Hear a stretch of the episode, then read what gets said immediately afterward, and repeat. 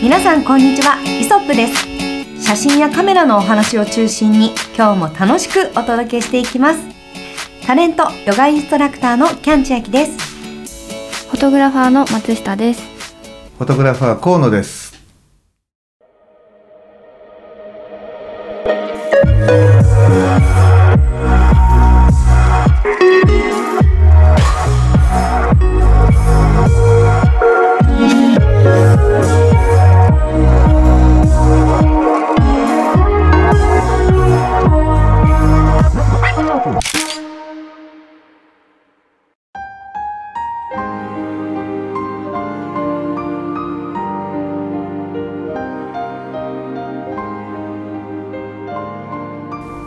では、3月になりましたが、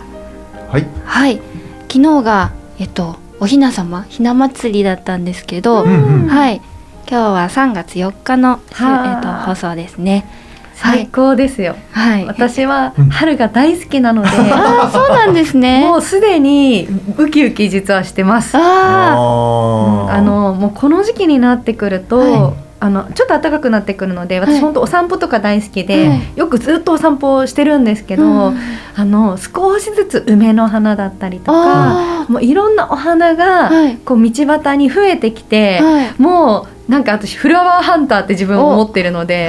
もうなんかウキウキしながら、あ、これも可愛い、これも可愛いって言っておばあちゃんみたいに写真を撮ったりするぐらいなんか楽しくなってくるんですよ。いいですね。種類がめちゃめちゃ増えます。お花の？そうですそうです。全然違いますよ。冬の街の色と春の街の色、全然違うので、やっぱ注目して、本当コロナの2年ぐらい前に始まった時に、やっぱりこう家にずっと自宅待機で散歩しかすることなかったから、もうずっと散歩してたんですけど、その時にめちゃめちゃ気づいて、こ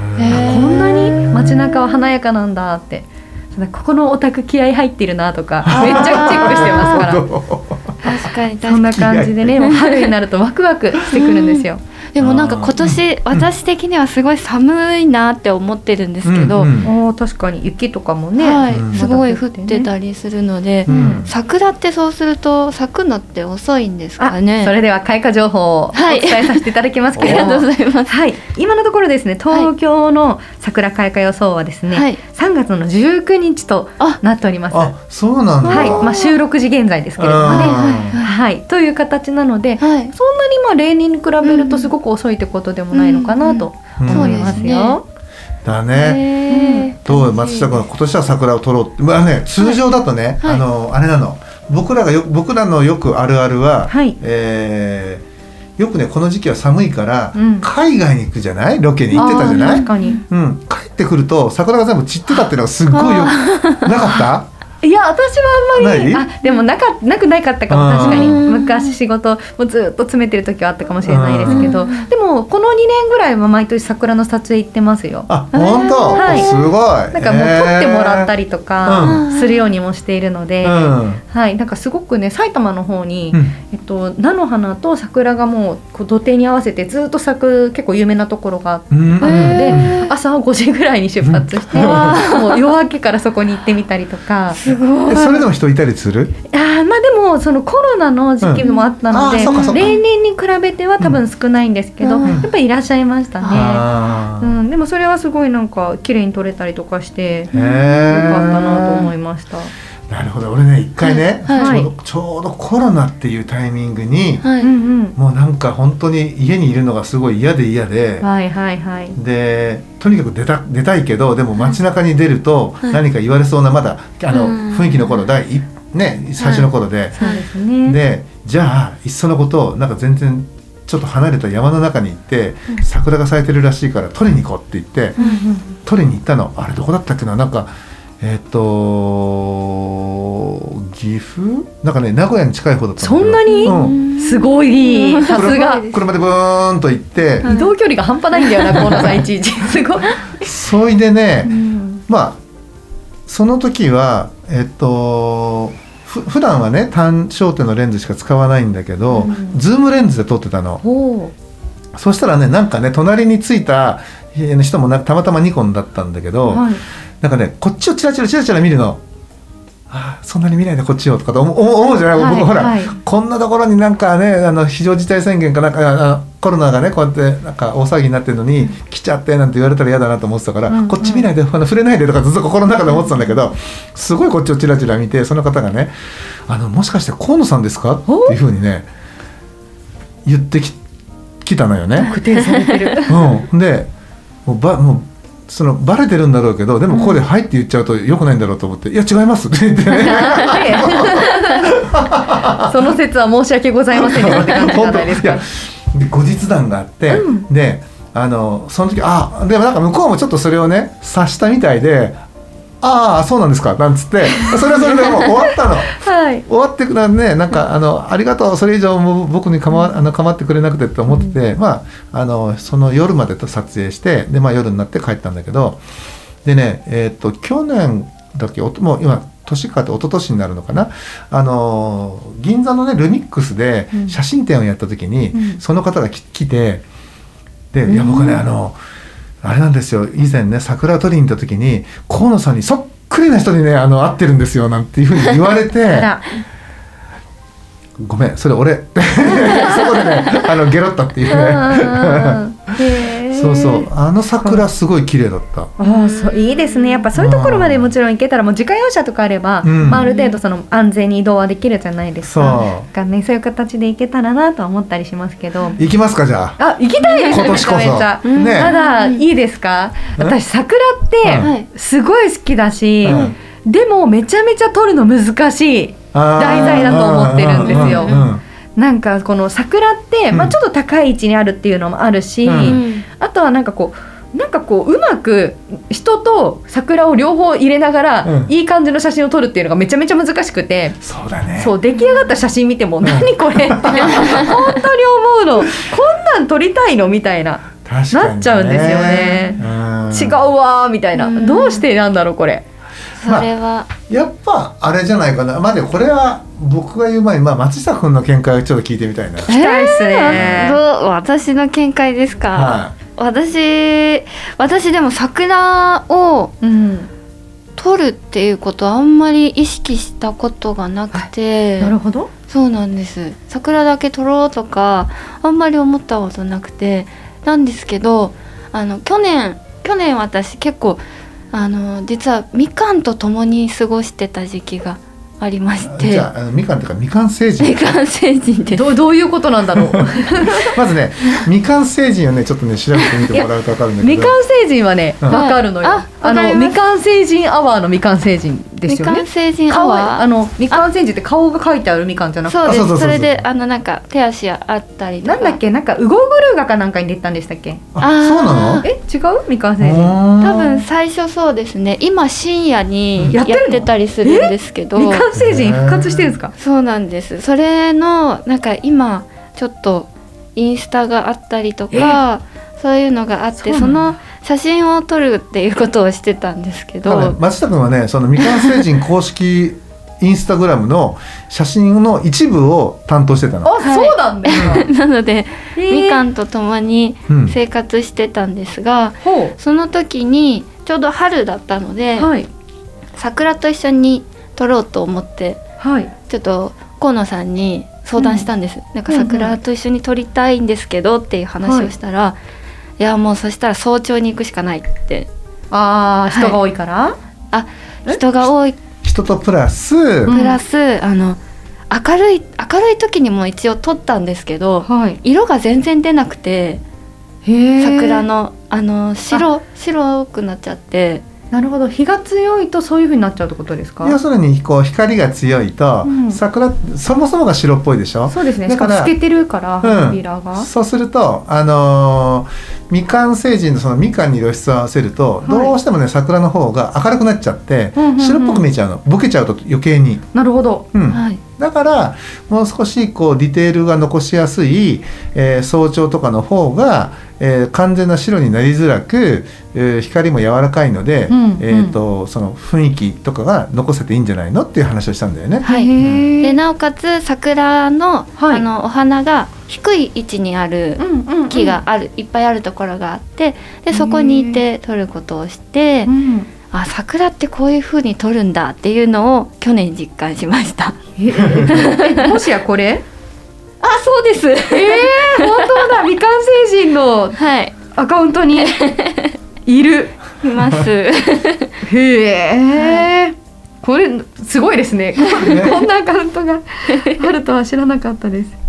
さあ、なるほど、はい、いろんなところに行きました。確かにこれはすごくいいですね。モチーフ的にもなんか桜の色もきちんと出てて、未完成人がちょこちょこって置いてあるの可愛い、はいね、だからまあよくあるのが本当にそのなんだろう、お花と、うん、人物を入れ込むときに、はい、まあこう桜で言えばこういうね白飛びだったりとか、こうなんか全然お花の存在感じられないから困ったもんだっていうこともあるし、うんうんうん、逆にその季節によってはそのバラとか、例えば赤い花は赤が強すぎてモデルがね逆にね、目立たないとかっていう、ことがね、はい、あったりとかするので、まあ、撮影の仕方としてはね、そのお花が先優先なの、それとも人物が優先なのっていうところに少しこう、なんていうかな、アクセントをねどっちかにちゃんとつけて、画面構成を考えていった方がまあいいんじゃないかなっていうふうには僕は思ってるんだけどね。そうですね、だからこう私もだいたい毎回こう桜とか撮るとき、撮ってもらうときって、うん、服の色とかすごい難しいなって考えてて、なるほどなるほど。やっぱりその桜の綺麗なピンクを生かすために、自分が何色だったらうまく合うのかって言って、大失敗したりもしてるわけですよ。だから黒っぽいとか紺とか合うかなと思ったら全然なんかそっちが強すぎちゃって、コントラスト的にとか、確かになんかすごいまだ悩ましい。実はまだ悩んでるところですね。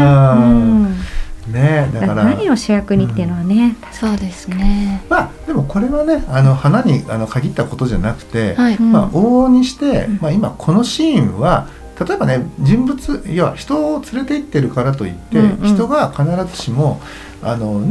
主題っていうかメインじゃなくてもいいわけで、いや、そう、時にはなんかこう風景がメインで、その中に小さくモデルが、あ、なんか見てよ、あ、よく見たらここでなんかモデル遊んでるみたいなね、ぐらいな方が良いケースも多々あるので、すごいわかる、うん、桜を撮るときは本当にそうだと思います、ね、なんか人をちゃんと撮ろうとか顔を撮ろうとかしたらダメなんですよね、うん、なんならなんか雰囲気だからもう後ろ向いてるぐらいでもよくて、シルエットとかでもいいなってすごく思います。そうだよね、うん、だからなんかそこら辺をね、はい、モデルも撮りたい、桜も撮りたいってやると、うん、なんか外しちゃうこともね、まあ、うまくもちろんいくことも本当に多いんだけど、まあ、なかなか外しがちなね、ケースが多いので、そうですね、うん、だからじゃあもう桜を背景として、うん、まあ、ややぼかして撮るのかとか、うん、でその分モデルをグッとこう画面手前に持ってくるのかとか、うん、逆に言うとなんかもう桜のその木の方をメインにしてモデルを添えにして、うん、その分モデルのね大きさっていうかウェイトを小さめにするのかとか、うん、なんかそんな風なね、強弱ある絵作りをしていった方が、どっちも撮りたいっつってなんか中途半端になるよりはいいのかなっていうふうに思うね。確かに、うん、ただこう桜をじゃあ今度は背景にして雰囲気で全体入れていこうってなると、それこそ人がいない時間に行かないと、うん、周りに人が入っちゃってなんかこうなんか台無しになってしまうとかもあるので、うん、すごく桜の撮影は難しいです。難しいよね、うん、でいてやっぱね、桜ってさっき言ったようにその、うん、お花自体白っぽくなるじゃない、うん、で晴れてる日だと影ができるじゃない、はい、そうするとね意外にね、花びらの影しかね目立たない、あ、違う違う、花びらの影が目立っちゃう、うん、だから多分風景を撮ってらっしゃる、写真家さんとか、うんうん、花びらをね撮ってらっしゃる、花びらじゃない、花を撮ってる写真家の人って大体薄曇りとか曇りの日に撮ってると思う。そうなんだ、うん、天気すごい重要ですね。重要、うん、晴れるとまあ上からの光が強くなる、まあ、もちろん飛びやすくなるのと同時に、はい、その花びらの一個一個の影が今度うるさく出てきちゃうから、そこはねちょっと取り方としてはね、天気を選んでみるっていうのも一つポイントかもしれないって言ってもね、なかなかねお休みとそのいい天気がね重なるとちょっとなかなか難しいと思うんだけど、ちょっとそういう視点で見ておくっていうのもね大事かもしれない。そうですね、だからそういうそのジャンルの写真家さんがどういう天気、光を選んでるかっていう、あとはその光、例えば晴れてるにしてもどんな時間帯を選んで撮ってるかっていうのを見てみると、もしかしたら、自分の作品にプラスワンできる糸口が見つかるかもしれないよね。ね、まあ、そんな風に思います。はい、まあ、そんな中で我々もね、まあ、僕もね、いろんな撮影を経験しておきたいと思って、まあ、朝早うから夜遅うまで休みの日はあっちにいたりこっちにいたり、まあ、よくするんだけど、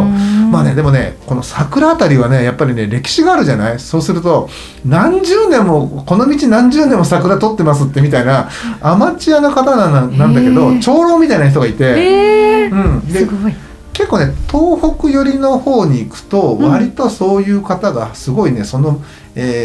なんか撮影スポットですげえ幅利かせてて、なんか周りの人が結構こう小さくなってこう撮ってるみたいなことがあったりするのよ。そんな、なんか撮ってたらちょっとそこじゃないなとか言われちゃうんですか？いやいや、そういうふうにね露骨に言わないんだけど、まあもうとにかくね、自分まあ本当にいいところってやっぱりほらピンポイントでってこと？ピンポイントが、まあポイントがあるわけ。こうやってこの桜はやっぱここら辺よねっていうところにまずデーンとこうね、三脚をもう三脚せず動かしはしないからね。すごい。で俺思うんだけど、その人がいないんだったら三脚どかせばいいのにとか思うんだけど、本当そうですね、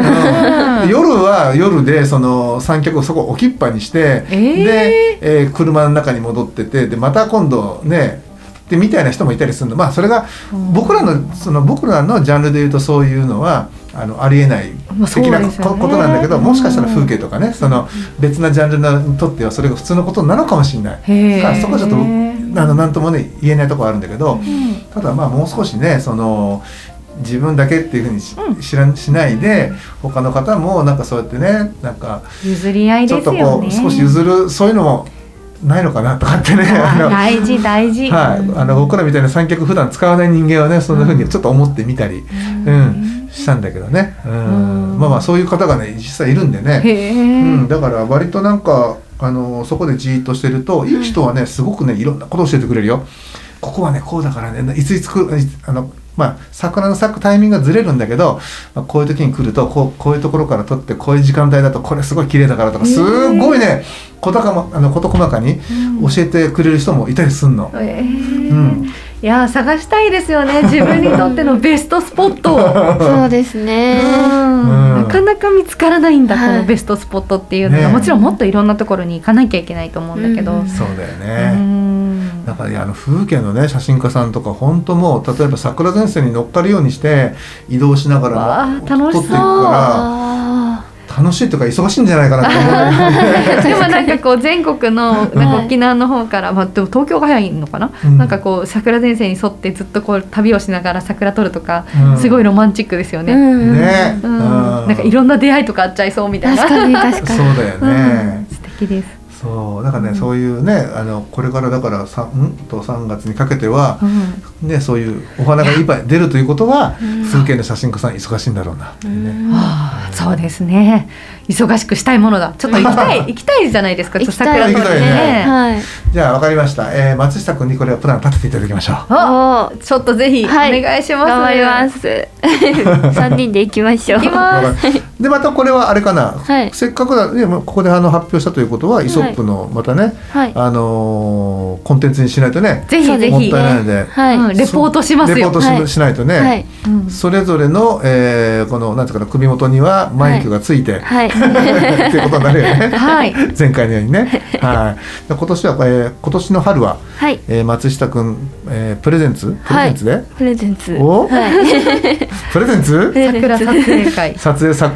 桜撮影会で、なんか誰か一人さ、あれじゃない、カメラ持ってて写真を撮るのが好きなモデルちゃんを連れてってもいいよね、一人ね、でその子撮ってもいいじゃない、キャンちゃんとかね、撮りたいです、そして撮られたいんだよ、撮り合いたい。でそういうのちょっとやってみようよね。やった、ということで、じゃあ松下さんプランでよろしくお願いします。頑張ります、ということで、まあね、あとまあ一つ言えることは、そのまあ、さっきも言ったように桜の花ってね、どうしてもやっぱ白っぽくなる、だけど僕らの、思い描く桜っていうのはでややなんかほのかにピンクで優しい色をしてる桜だったりするじゃない、うん、だからそういった部分はちょっとこうね、ここは今もう21世紀でこんだけデジタル写真、そしてレタッチソフトがね、うん、非常にこう充実してるタイミングでもあるので、うん、レタッチでやりすぎないほんとささやかなね、桜色の、なんか色化粧というかね、はい、そういったものも加えてみると非常に美しいのではないかというふうに僕は思います、はいはい、でレタッチっていうのは本当にね、なんか使い方次第だと思ってて、なんだろうな、そのどぎつくやってほらやったぜ見てくれよっていうふうなのは僕は好きじゃないんだけど、うん、なんかこういうね、どうしても色が出ないところを少し補ってあげるようななんていうかな、レタッチの仕方っていうのは、うん、ぜひぜひね、せっかくツールがあるんだからすべきだというふうに思います。はいはい、うん、なのでじゃあ、桜を撮った際にはですね、松下さんが、桜の写真とレタッチですね、はい、そこにレタッチを加えた写真をですね、はい、きっとアップしてくれるものだというふうに信じております、はい、お願いします、はい、お願いします、はいはい、ということで、今日は、桜についてですねお話をいたしました。皆さんご視聴ありがとうございました。ありがとうございました。